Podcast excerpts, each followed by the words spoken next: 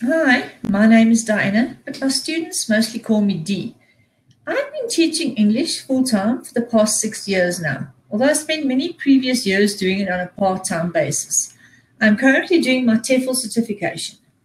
I hope to complete within the next month. Being a great lover of the English language, I've also worked as a journalist as well as having a few short stories published.